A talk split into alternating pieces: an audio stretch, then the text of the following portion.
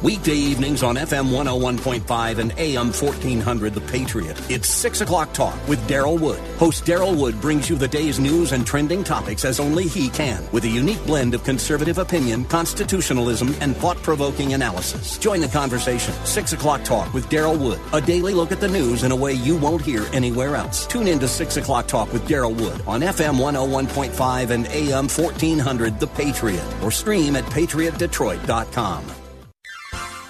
You are in in what part of the country? Southwest Colorado. Wonderful. How are you picking us up? Oh, I stream you guys on my uh, iPhone every day. Fantastic. Um, I, I am a resident of Sterling Heights, but uh, I frequently come to Southwest Colorado. I am just thrilled to be hearing from you out there in Colorado. Continue to listen, tune in again, and call at your earliest convenience. Godspeed. Run to Win with Daryl Wood, Monday through Friday at 4 p.m. on Faith Talk Detroit.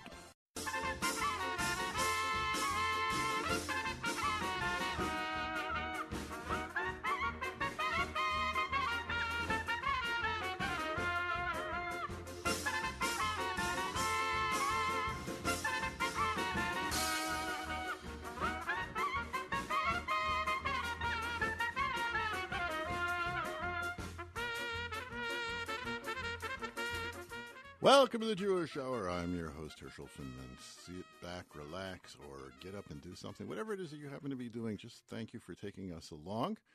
In this half hour, we'll be talking to Rabbi Schneur Silberberg from the West Chabad Torah Center. They're opening up a new mikveh, so we're going to talk about, believe it or not, mikveh. What is this? Uh, I guess you can't call it a custom, but this like pillar of actually of Judaism and uh, well, pretty pretty interesting stuff. They're dedicating a new one in their building, so this is going to be great. I'm looking forward. The second half hour of the show, we'll be zooming in on the portion of the week which is Korach. Good Bible story stuff going on over there, but like with every portion, there's like a little bit that doesn't talk about the story. That's the point we're going to focus on, and that's really that's an amazing thing, and that's going to be from the portion of Numbers, uh, chapter 16 and following. We've got music scattered throughout the show, a dynamic, amazing Hasidic story all the way at the end. Before we do anything else, let's go right to the news.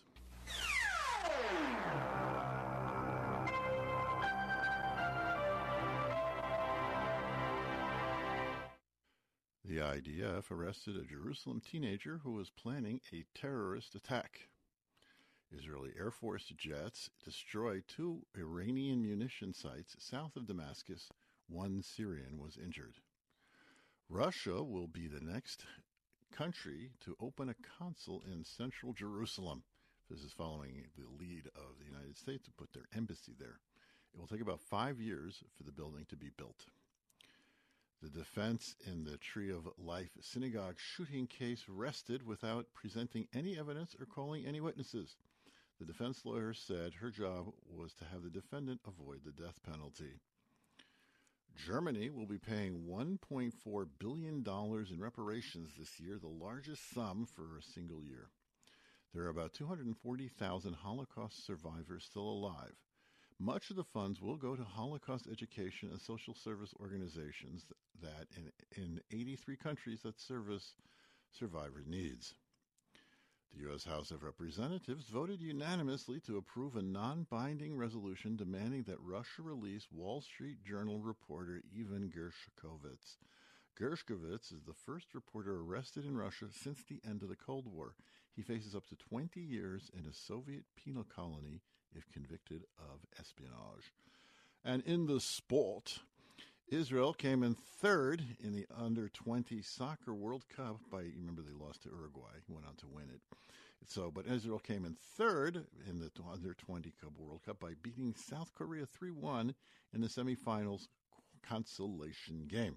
Next up for Israel is the World Lacrosse Championship this week in San Diego. Israel is ranked seventh. The United States and Canada, they've, they've, that's where lacrosse is. And how many people play lacrosse in the world anyway? Like seven? Anyway, that's the news. Why go to a hospital to get healthy? At Encompass Healthcare, you get the state of the art wound care like in a hospital. The same medicines, the same everything without being in a hospital. Why put yourself at risk of getting a hospital borne infection? Did you know that last year one in six people died in America because of infections they got in hospitals? Encompass Healthcare is an outpatient facility. That means you get your wound care treatment and then go home.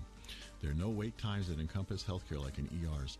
Healthcare is personal and works better, faster, and easier. Encompass Healthcare provides a state of the art outpatient facility close to where you live. Call 248 624 9800. That's 624 9800. Auto accident, workman's comp, and most insurances accepted. Encompass Healthcare's goal is to get you healthy with as little disturbance to your daily activities. Call 248 624 9800. Herschel Finman here. You're listening to the Jewish Hour. We have online Rabbi Schneur Silberberg from the Beis Chabad Torah Center in West Bloomfield. We're going to be talking about mikveh as they are dedicating their new and improved, updated, renovated mikveh. How are you today, Schneur? Baruch Hashem. Thank God, doing well. Thank you for uh, having me on. Oh, Appreciate the opportunity. It's our pleasure. Okay, before we do anything, I think we once spoke about mikvah on the Jewish Hour. We've been on 29 years. I think we spoke once about it. So, for those people who are not familiar with the concept, and as I in, said in my introduction, that mikveh is actually one of the pillars of Judaism. Could you give us a brief overview of what mikveh is? Sure. So I'm just going to add a line to a word to what you said. You mentioned now mikvah is one of the pillars um, of Judaism, and I think it's interesting because mikvah is, I think, one of the great unknown pillars of Judaism. You know, if you were to ask uh, the average Jew or even the average non-Jew, you know, what are some of the essential ideas within Judaism? Maybe talk about faith in God or Shabbat or charity. Kosher, people are familiar with, but equal to all of that is the mikvah, because the mikvah is, as you said, a pillar. It's the pillar of Jewish family life. Um, certainly within uh, younger families, the the idea of building a family together and a husband and wife and the intimacy between a husband and wife centers around the mitzvah of mikvah. And um, the mikvah is a body of water. Uh, simply put, it is a pool of water in uh, into which um, men and women will immerse themselves in different situations um, based on the laws of family purity, which are complex and there's uh, many many details to these laws. But within the uh, cycle of marriage, within the cycle of, of um, within a woman's cycle, there is necessary times for a woman to go to the mikvah. There are customary times that a man goes to the mikvah thereby maintaining a certain purity within the family and um, allowing a family to build and have children in accordance with Torah law. That's the um, perhaps most common use of a mikvah. In addition to that, the mikvah, which again is this pool of water, perhaps we'll get to a little bit more in a moment, is also used as an essential part of the conversion process. Um, one of the steps of conversion is that one needs to immerse in a mikvah before converting to Judaism. Kind of like it's often the final step. The I'm, I'm sorry. Kind of like a baptism. You should pardon the expression. Yeah, well, that might be so, where they got it from. Right, exactly. So, so uh, it is a it is the final step. It is not by any means the only step in the process of conversion, but it is often, I think, generally speaking, it is the final step in in conversion, in which case when a man or a woman, or for that matter a child, is converting, when all the other steps have been completed, they go into the mikvah, and when they emerge from the mikvah, they are then Jewish. So it is a plays a prominent role in that as well.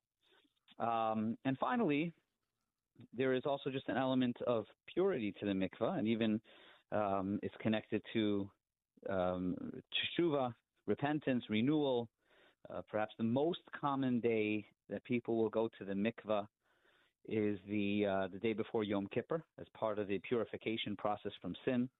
And again, again, um, much like conversion, it is only one step. One cannot immerse in the mikvah and thereby be purified from their mistakes, but it is a step as part of the process of purification. And I guess that's the running theme for any use of the mikvah is that it brings a certain elements of purity to various elements of one's life. Okay, now, so the rules of mikvah were are biblical, which means like we're talking 3,300 years ago. Mm-hmm. Couldn't couldn't we say that this going to uh, into this pool of water once a month uh, is more got to do with cleanliness, and now that we have modern techniques and we have people have bathtubs and we have soap, that the mikvah is not necessary anymore, Schneider? So that's a great point, and uh, and and I'm glad you bring it up because you you help clarify a great misunderstanding, and that is often people do associate the mikvah with the process of cleanliness, when in fact, if you look at the halachas of the mikvah, it was never designed as an as a cleansing agent, um, because it required very specific rules, and often, often interestingly, those rules lead to a less clean arrangement.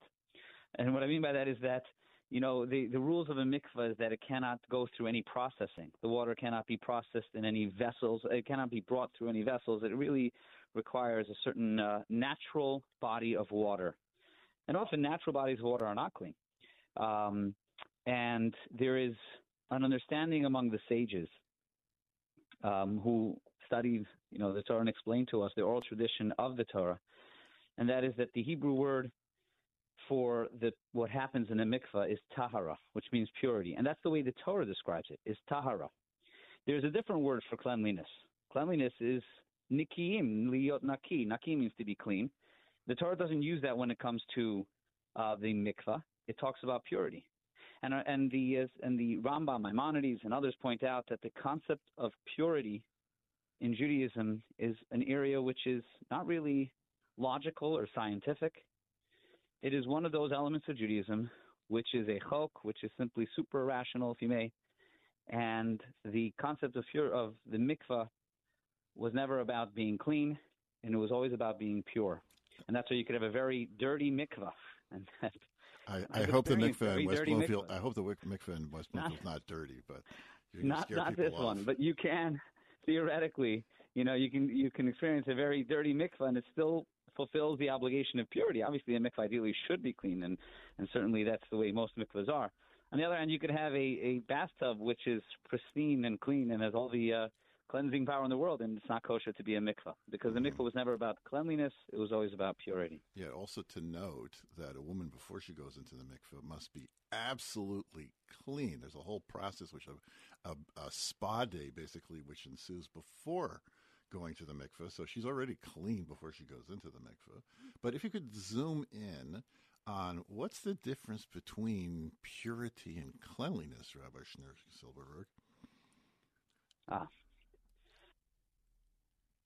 So I would suppose, I mean, there's, as, as I mentioned earlier, the concept of purity, cleanliness is a rational concept. Purity is not a, is not a rational concept. Um, so Perhaps simply put, purity is the cleanliness of the soul. And although we understand that the soul has a certain uh, um, that to, to, cleanse the soul requires inward work, and that's certainly true. But um, the Torah tells us sometimes that there are certain steps that can be take that can be can be taken, and there's certain powers that exist in this world that provide a certain spiritual cleanliness.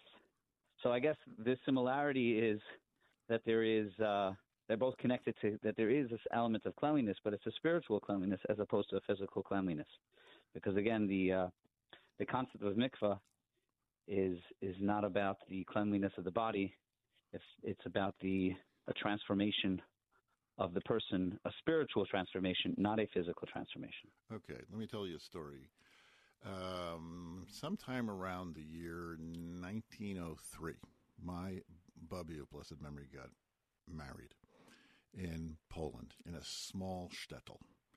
And the rabbi said that he would not marry her unless she went to mikveh. So she said, okay, I'll go to mikveh. And not having it explained to her or what it was, and the, the condition of the mikveh of a shtetl in Poland was probably nothing more basically than a hole in the ground filled with uh, rainwater. Her response was, "If I need a bath, I'll take one in a tub." And uh, there was this idea that mikveh was that, that, she was like a she was an unclean person, and now suddenly she's like a clean person and uh, it was sort of like the way Shabbos was explained to me. My mother, who uh, was not religious, explained to me that Shabbos was a whole bunch of you can'ts. And uh, what I found was that Shabbos was not a whole bunch of you can'ts. Shabbos was a whole bunch of you don't have tos, which was a whole different, a whole different angle at looking at it and saying, "Wow, Shabbos is really beautiful." So there was this this overlying attitude towards mikveh from people coming from Poland. Uh, tell, explain to us how it transformed into some of the mikvahs that I've seen around would would just shame some of these like all day spas that people pay hundreds of dollars to go to for a day. Yes, that's a question. And by the way, if you don't mind, I'll share. Yeah, I feel like many people have these stories in their background. So, so we have a family tradition as well and this goes back a little further. This is my great grandmother's great grandmother. so my back. father shares that his grandmother would tell him this story about his great grandmother, who lived in the 1840s in Russia. At the time, one of the tragedies that befell the uh, the Jewish people there was the the uh, conscription at a very young age of uh, Jewish boys into the Russian army. They were known as cantonists, and they would. Uh, it's a, it's it's, it was a very tragic ordeal that they would uh, go from city to city and require the Jewish community to provide children who then would be sent off to the uh, to the army and raised there in obviously a very uh, non un-Jewish environment. And most of these boys that were chosen, that were collected to be the cantonists, ended up living very uh, secluded lives on their own, sometimes forming their own little communities. But anyways, my great, I guess my great grandmother's great grandmother. She married one such cantonist. And she married him while he was still at the last few, during the, the, the end of his time in the army. I think he was there for 20 years. And because he was stationed in the middle of nowhere, in the middle of Russia, not part of a Jewish community, so they, um, she had to go to the mikvah, and there was no mikvah nearby. And the only option was a frozen body of water, and it happens to be a natural frozen lake, a natural lake is kosher to use as a mikveh, not necessarily a man-made. There's again the laws of mikveh are very complex, but a lake or the ocean theoretically are kosher as a mikveh. In the middle of the winter in Russia, the, the lake froze over, and uh, you know you hear these stories, but for us this was our family tradition, and my and she would go middle of the winter and break a hole in the ice and use the mikveh. So to your point, how we've come a long way, and I think about it, you know, I was just actually thinking this morning about this. If she were to imagine how uh, literally 180 years after breaking the ice middle of the night in Russia, she was to see her great, great, great, great grandchildren opening up a, a really a state of the art mikvah and inviting the community. I wonder how she'd feel. You know, I don't know. Maybe she would think this is a luxury and a mitzvah should be uh, with sacrifice. But what I'd hope she'd appreciate, and I think this is the idea behind these beautiful mikvahs, is that the the mik- mikvah is such a is such a special mitzvah. It really is. It's not only a spiritual mitzvah. There's been many who have written about it and spoken about it. How it how it also physically enhances one's life and physically enhances one's marriage, strengthens the relationship within marriage, adds an element of mystique and romance even to a to a relationship. And it's a mitzvah that really we want to make available and more important, appealing to as many people as possible. And I think that's why mikvah you see around the world has been taken up to uh, taken up a notch. And there are there are those who support mikvahs because their recognition that it's such an important mitzvah. And to some, maybe the door to entering the mikvah will be seeing a beautiful a beautiful spa-like building. Even though at the core of the building, at the core of the institution, is the simple, pure waters but often this is just the gateway. This is what brings people in, and it's such an important mitzvah that we want to make it appealing and enjoyable to as many people as possible.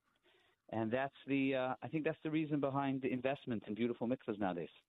Okay, our guest today is Rabbi Shneur Silberberg from the West Bloomfield based Chabad Torah Center. We are talking about mikveh. They are dedicating a mikveh this week, and uh, you're welcome to go. If you didn't miss the dedication, which is on Sunday at noon, you could call up uh, the Torah Center and ask for a tour. I'm sure. I'm taking liberty there. Schnurr didn't ask you first. But okay, so there are many, numerous stories of people who wrote for a blessing for children from the Lubavitcher Rebbe. And I'm going to actually tell one at the end of the story, end of the end of the hour, where the Rebbe advised that people be uh, tighten up or, or at least get involved with the laws of family purity, as we call them, which involves going to the mikveh. Is the mikveh some kind of like magic pool that people can have kids?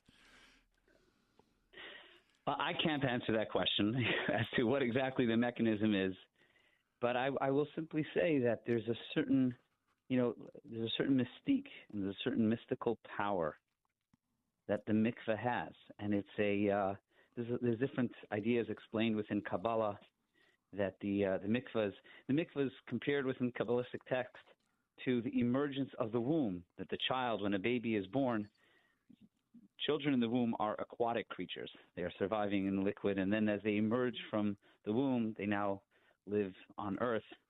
And the Kabbalah compares emerging from the mikvah like a child that emerges from the womb.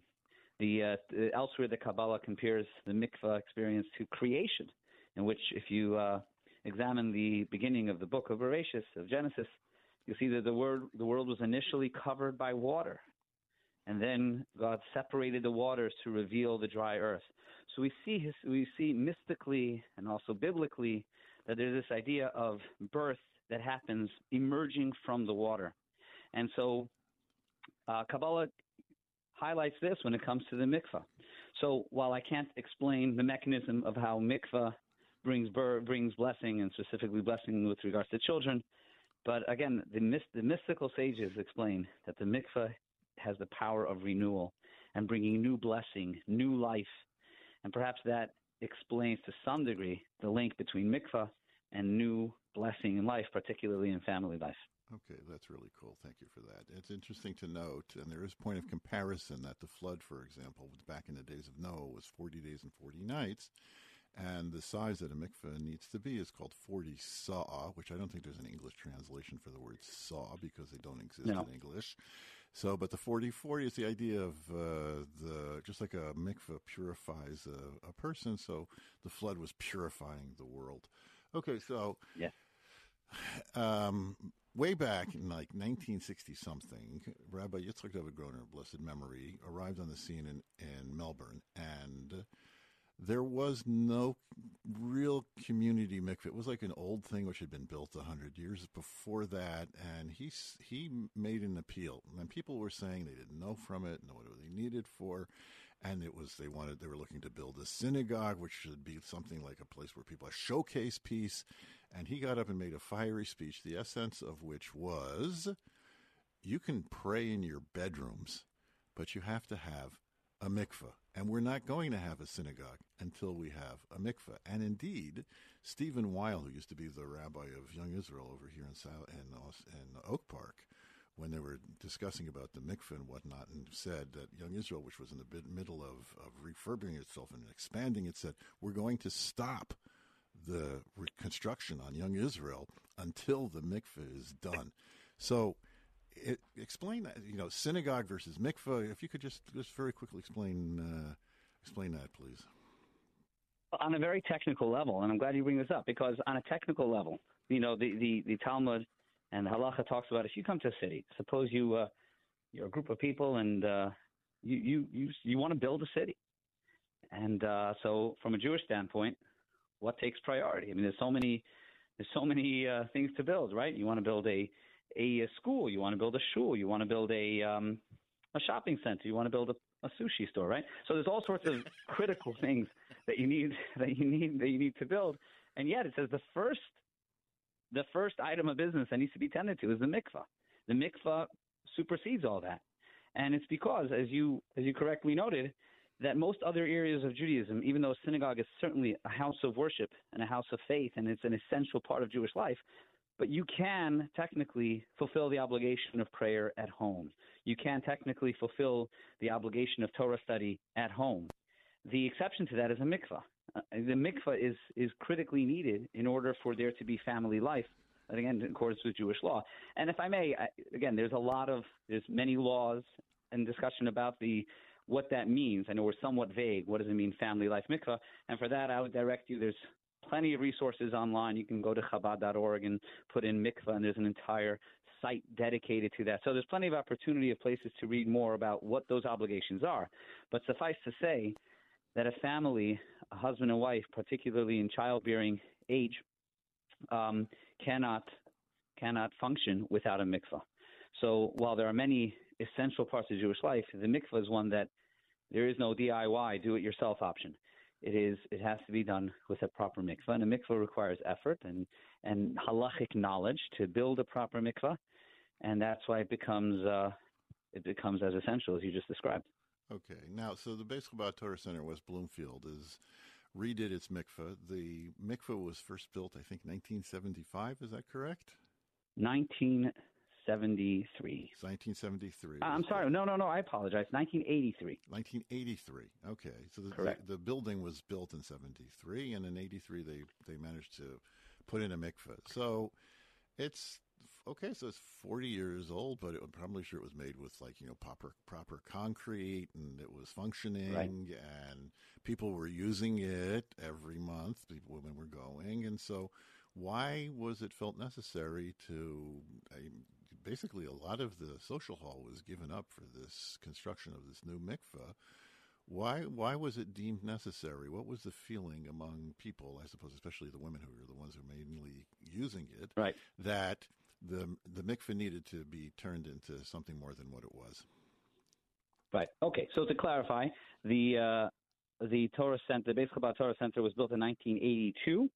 The mikveh was built one year later, 1983. My my okay. parents uh, came down here as shluchim emissaries of the Rebbe in 1975. For a while, they were in the local public school, and then they built the building in 1982, okay, got it. where it stands today. So, so in 1983, uh, the uh, already in 1982, when they built the building, they had in mind they partitioned off certain space for the mikvah. It was built in 1983, and it was a very basic mikvah.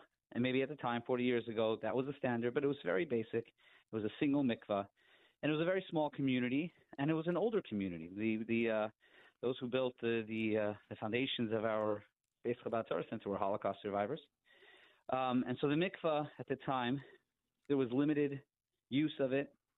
Um, it was used, but much more limited. And then over the years, firstly, uh, over the course of time, a building and uh, especially one which deals with a lot of water, which perhaps causes erosion, etc.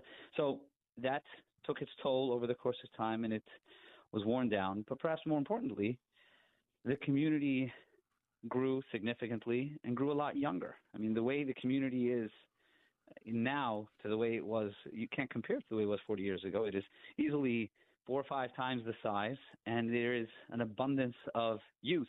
You know, and uh, Shabbos here at Beis Chabad will have anywhere from 50 to 75 children running around. So it's a, it is a very useful community and therefore the mikvah really um, was not sufficient, was not tending to the needs of the community. It was small, it was basic. Furthermore, it was used by both men and women, obviously separate times and the separate times of day, but but that caused um, a certain discomfort because a proper mikvah, proper mikvah for women is one that is exclusively for women, and so therefore it simply was old and was uh, it was really in need of a re, of, of a remake. And so we set to the task of doing so. And one very critical part of this construction is that now there are actually three mikvahs. So we have the men's mikvah, a separate men's mikvah, and the women's mikvah, which is by far the nicest, as well as a third mikvah, which is a vessel mikvah, which I know we didn't touch upon, but that's another area within Jewish uh, law about uh, dipping vessels into the water. So you have three separate mikvahs. That's why it's called the mikvah center. And it is, you really can't compare so I don't we don't even refer to it as a renovation. Renovation implies that there's a mikvah and you know change the tiling. This is an entirely new mikvah, and all you know two of the mikvahs are absolutely new. The third one was uh, was was broken down to its bare bones and then rebuilt. Um, to create a much, much more beautiful environment, welcoming environment, comfortable environment for the use of the mikvah. So, in short, the answer to your question is that the mikvah that was simply was no longer sufficient um, for the community, and it was it was uh, well beyond time to give, give the community a, a proper, beautiful mikvah. Okay, so if a married woman who is more interested in this concept of mikvah is interested in finding out more, maybe getting a tour of the mikvah, maybe speaking to somebody Mhm. about going to the mikveh, is there somebody they can call? Yes, so I would direct them to uh, my wife, one of the Rebbitzins here. Her name is Zizi Silberberg, and she is uh, she's certainly taken a leading role over here in educating about mikvah. She actually um, is a certified teacher when it comes to mikvah. Took a several year course on that for brides and for women, and she is more than happy to to give uh, anyone a, a tour and more importantly an education of the beauty of this mitzvah. Um, her should I just share her email address? Is yeah, emails, email, or better, you have a website that usually works better than. There is a website. The website is base. Well, the website for the mikvah, the mikvah has its own website, and that is uh, There you go. mallerwaldermikvah.com. That's the name of the mikvah. Maller is M A L L O R. Walder is W A L D E R. Mikvah is M I K V A H dot com. Malder Walder Mikveh dot com. And uh, Okay. And otherwise, try to get a hold of ZC Silberberg. You can find her online on Facebook, and uh, you should be able to make a uh, connect with her. And uh, she's the person to talk to about a tour and uh, and or a class on the topic. Okay, wonderful. Our guest today has been Rabbi Schneur Silberberg of the West Chabad base, uh, West West Bloomfield Bais Chabad Torah Center. We're talking about the newly refurbished Mikveh Center and Mikveh. I want to thank you so much for coming on and wish you continued success. And my blessing is is that you outgrow your current facilities. Amen. But we need a little bit of time, if that's okay, for that blessing. Why? Nah. outgrow it. Nah, forget about it. You don't need time. But, you know, But, but but I do want to reiterate one one point is that all are invited to stop in Sunday to for the grand opening. There's music. There should, should be really a really festive event between 12 and 2 p.m. at our Bais Chabad in West Bloomfield. Okay, that's going to do it. Thank you so much. We're going to take a quick commercial break. Don't go away. You're listening to the Jewish Hour. Want assurance of quality and excellence in kosher? Look for the Michigan K on the label. What's it look like? The Lower Peninsula of Michigan with a K. It's the symbol of the Michigan Kosher Supervisors. Go to their website, mycosup.com. That's MI for Michigan, KO for kosher, and SUP for supervisors, mycosup.com, and find this month's featured products. You'll find Michigan K products wherever fine food is sold, especially at Natural Food Patch on West Nine Mile Road in Ferndale. Herschel Finman here. You're listening to the Jewish Hour. Let's listen to some music. This one kind of is a good segue. The song is called Ani Yehudi by Mordechai Shapiro. Ani Yehudi, means I'm a Jew. And uh, the, it's a music video, of course. And in it, he's standing for the most part of, during the video on a street corner with a big sign that says, handwritten, that says, Ani Yehudi, I'm a Jew. And the importance of being proud that we're Jewish. Let's give a listen.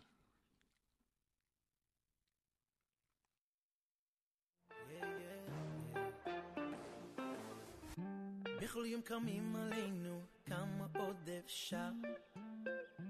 גם כשהם שונאים אותנו, אני עומד ושר. מנסים לשבור אותנו, חושבים שזה אפשר. האמונה בוערת בנו, זה עם שלא נשבר. אני יהודי, אני לא מתבייש.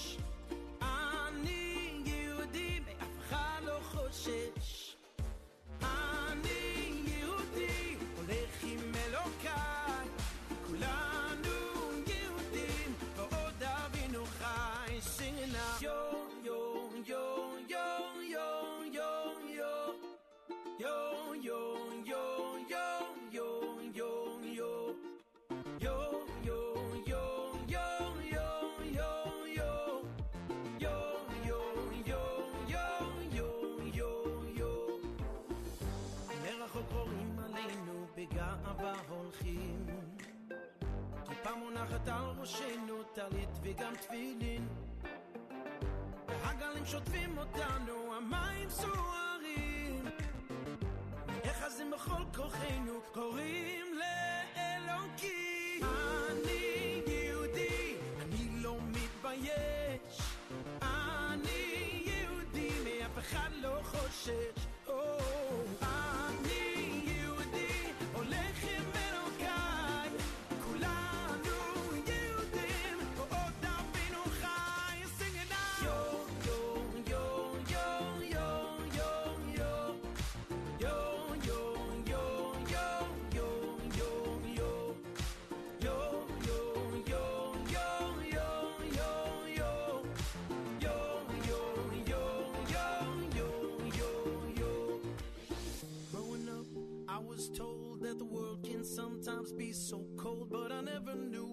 just how true those words could be until I grew. But I won't be afraid of who I am, of what I've made. I won't let hate define me. I'll keep shining just to wait and see.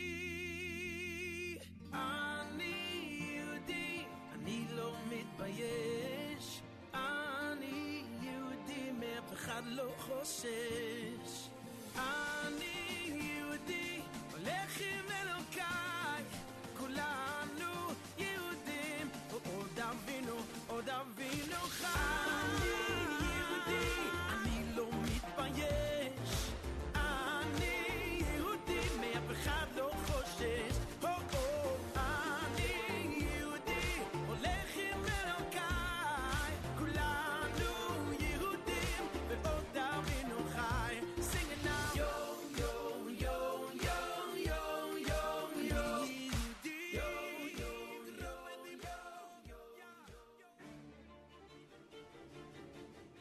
We all know there's an opiate epidemic, but Advanced Rapid Detox has a solution for people addicted to pain pills, heroin, and dependent on Suboxone and Methadone. Advanced Rapid Detox performs detox under sedation in the hospital.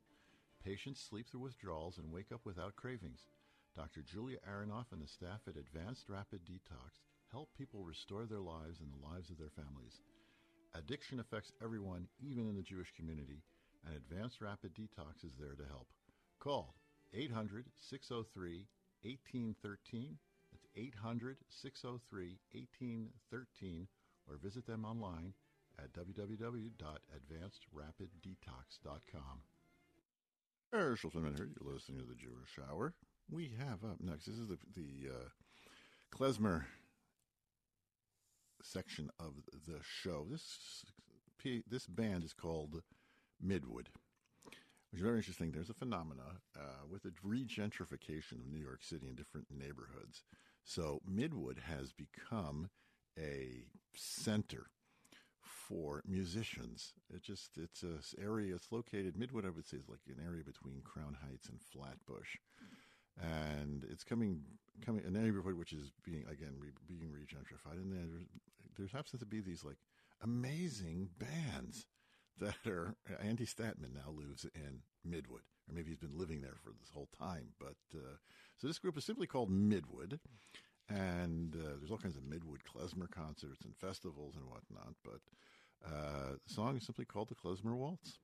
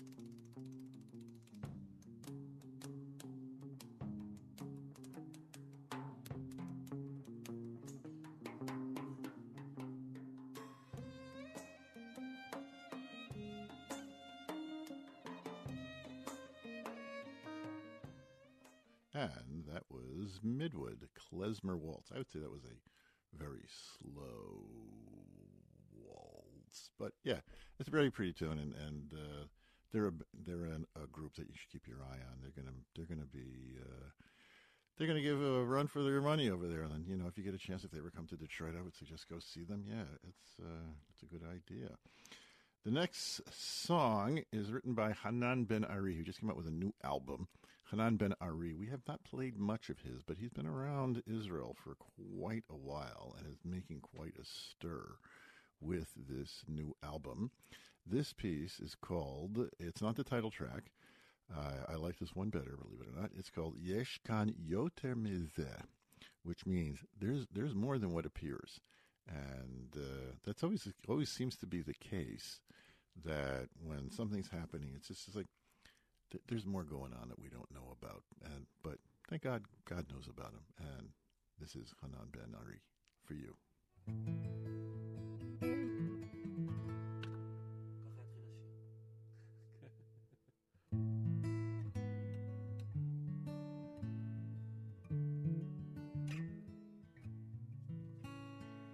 יש כאן יותר מהגוף הזה, הזמני הזה, הנידף, מתחת לכל העצוב הזה, ולמעלה מן הטבע נשכב.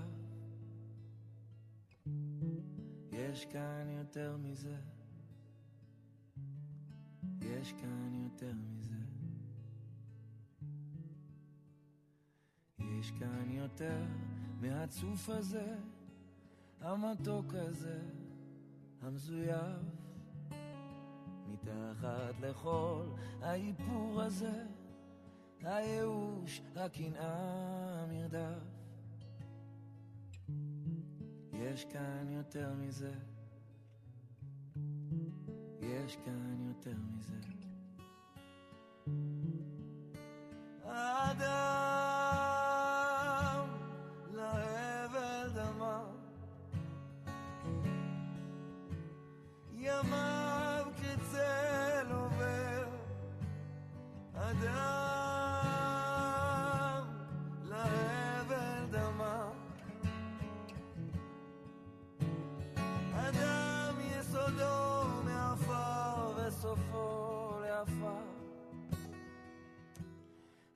יש בי יותר מזה,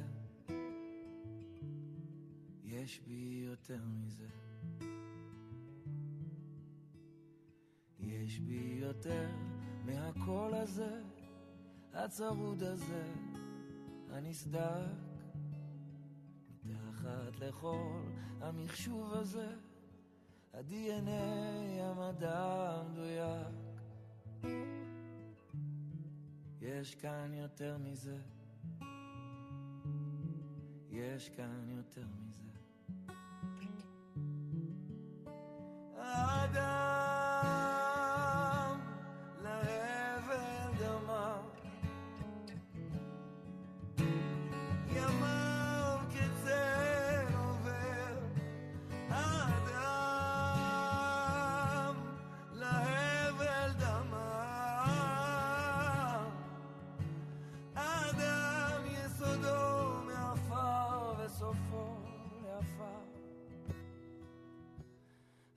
יש בי יותר מזה,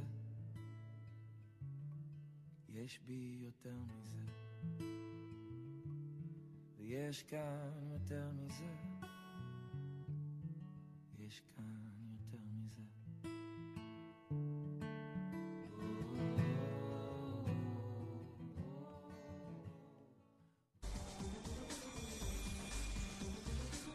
Go to a hospital get healthy? At Encompass Healthcare, you get the state of the art wound care like in a hospital. The same medicines, the same everything without being in a hospital. Why put yourself at risk of getting a hospital borne infection? Did you know that last year one in six people died in America because of infections they got in hospitals? Encompass Healthcare is an outpatient facility.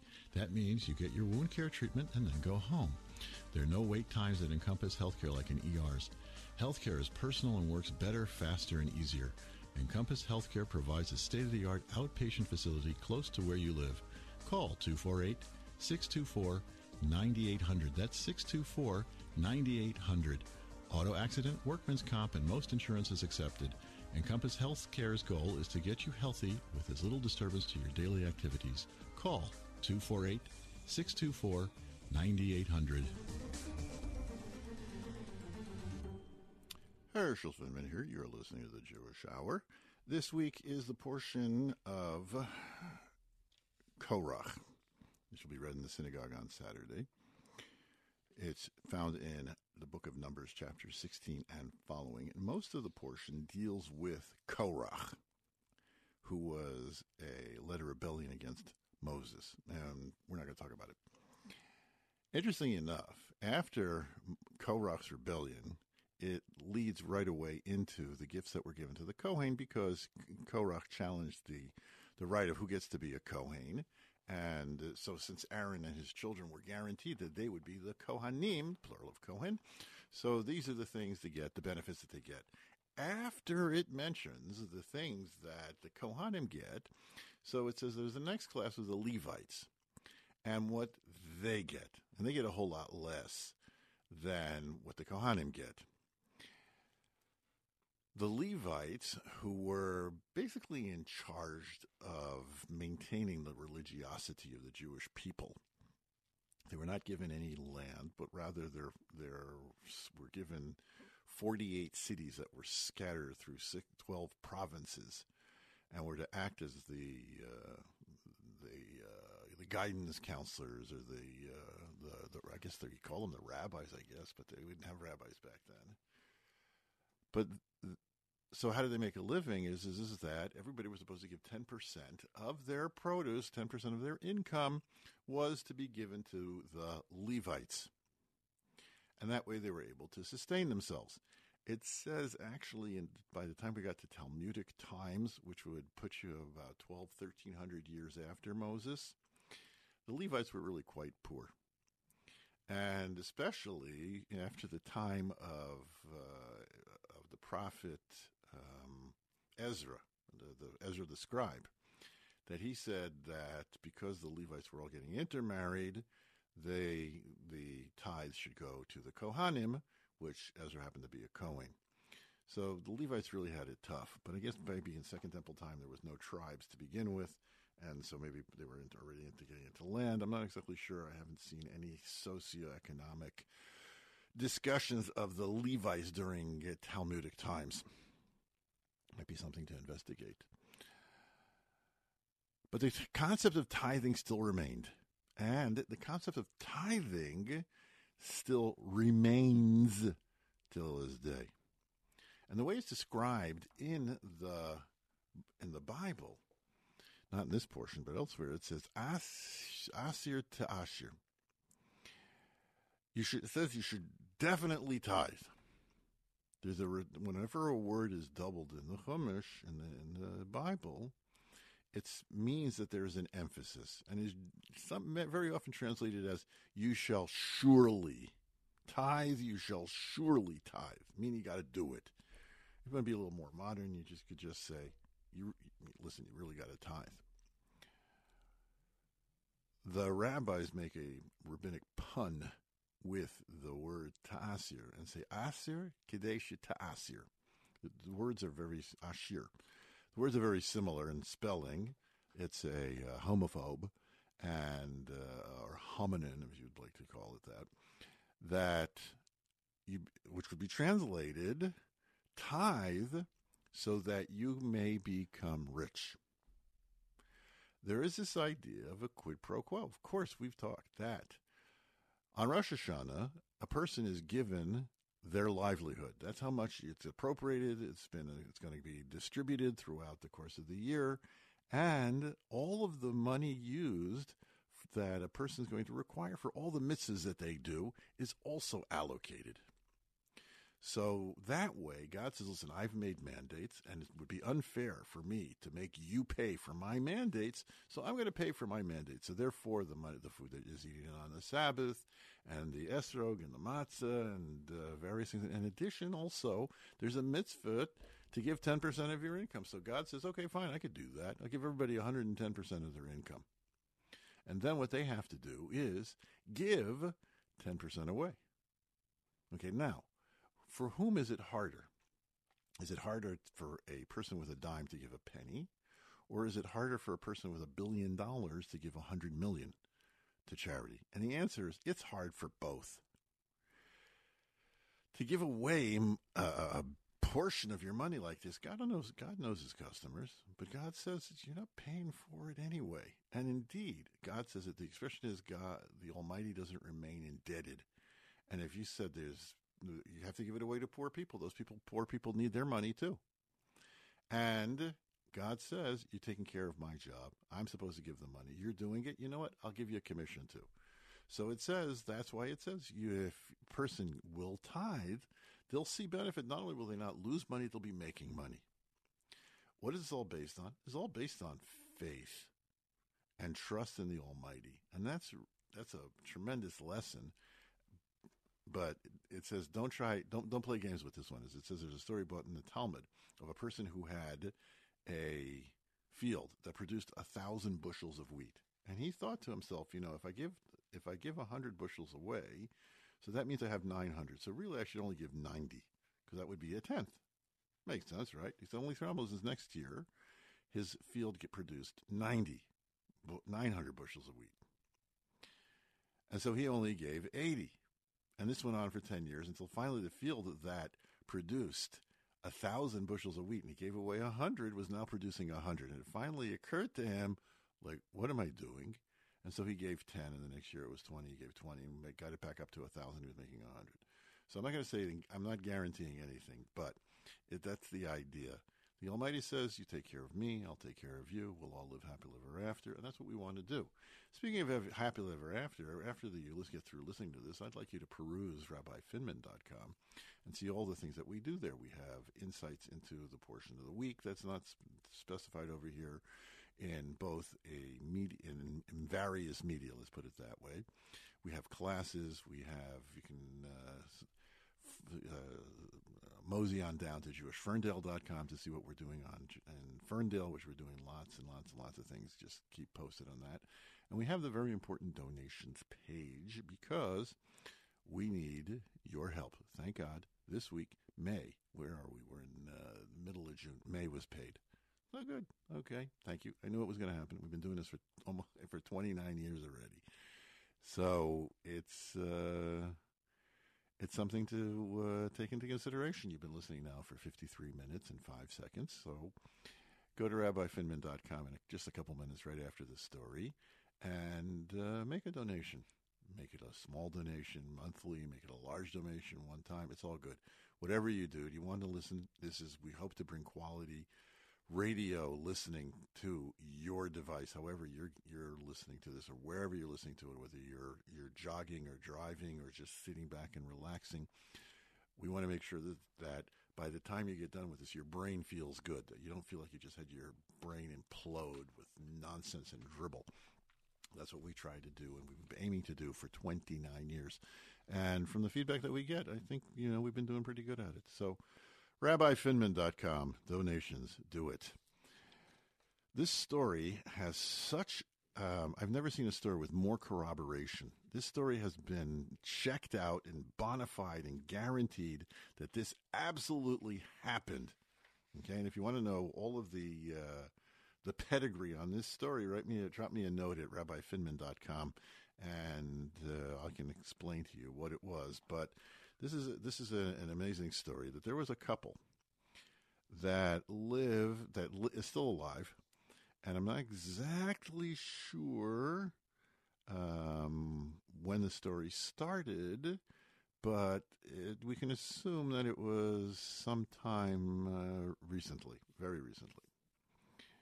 There was this, this couple. They lived in Israel. They live in Israel and they didn't have any kids. We talked about, I told Schnur I was going to, Rabbi Silberberg, that I was going to be telling a story about not having kids. So they didn't have any kids. They haven't gone to doctors and have specialists and uh, all kinds of uh, nothing. And it was really it was really uh, weighing in on their marriage, and it was causing strife. And it was to the point that they'd been married for ten years, and they were thinking maybe it's ten years. Maybe the, the Talmud suggests if you haven't had kids after ten years, you should get divorced. So they were seriously thinking about this, and uh, this um, this man traveled to his Rosh Yeshiva, his his rabbi, to ask his advice, and he told them, "Listen, try to make things up and try to make it work. It's not such a thing. You don't have to. You know, just." That night, his wife had a dream, and she woke up her husband in the middle of the night, and she said she had a dream. What? What? What? The Lubavitcher Rebbe came to her. This is after the Rebbe's passing, and said, "You're contemplating divorce." You should know that there is a kapeda in Shemayim. There's a block. Somebody put up a roadblock. And it was caused by your husband's actions when he was a student that he did, uh, he led a campaign against Chabad and did many things which were, um, I guess you would say, uh, illegal. And that's why you are not having any kids. And she woke up and he was just like really upset. You woke me up for some nonsense dream. And he fell asleep. And he had the same dream. So now they both had the same dream. When is it that people have to, the same dream? But it says in the Talmud, dreams are vanity. It's what you've been thinking about. So it could very well have been why did he dream it? Because his wife told him about it, so he had the same dream. But it bothered him. So he went to go ask his rabbi. And his rabbi said, I don't place any credulity on dreams but it seems to be bothering you. So what you need to do is you need to analyze what it was. So he told us for his Rebbe, he said, yes, he led, he was not just a participant, he led a whole organized uh, uh, revolt, or whatever you would call it, against the Chabad movement in Israel when he was a student. Maybe beat people up. I'm not sure what he did. Doesn't say in the story. So the rabbi told him that he has to go to the Rebbe's grave in New York with a minyan with 10 men and ask the Rebbe's forgiveness. This is a thing which is actually done in Judaism that at the time of a burial, people who are participant as make a, a, a they announce that if there's anything that we've done to uh, that wasn't according to your honor, please forgive us, and we forgive you for anything that you may have done. So there's spiritual stuff going on. So he said, but he said to him, he gave him like a little wink. He said, when you go, make sure that you don't take any Lubavitchers with you because if you say what you did, they'll probably beat you up. So he managed to go there and uh, with 10 people, and he had, uh, he, he, he enumerated all the things that he did. 10 months later, he had a son, or they had a son. And they have, uh, they're now a, uh, have have many children now, and at this point, probably from the story, they may even have grandchildren at this point. I don't know, but that's going to do it. We hope we had a chance to entertain you a bit. We hope you had a chance to educate you a bit. We hope you have a great week. Take care.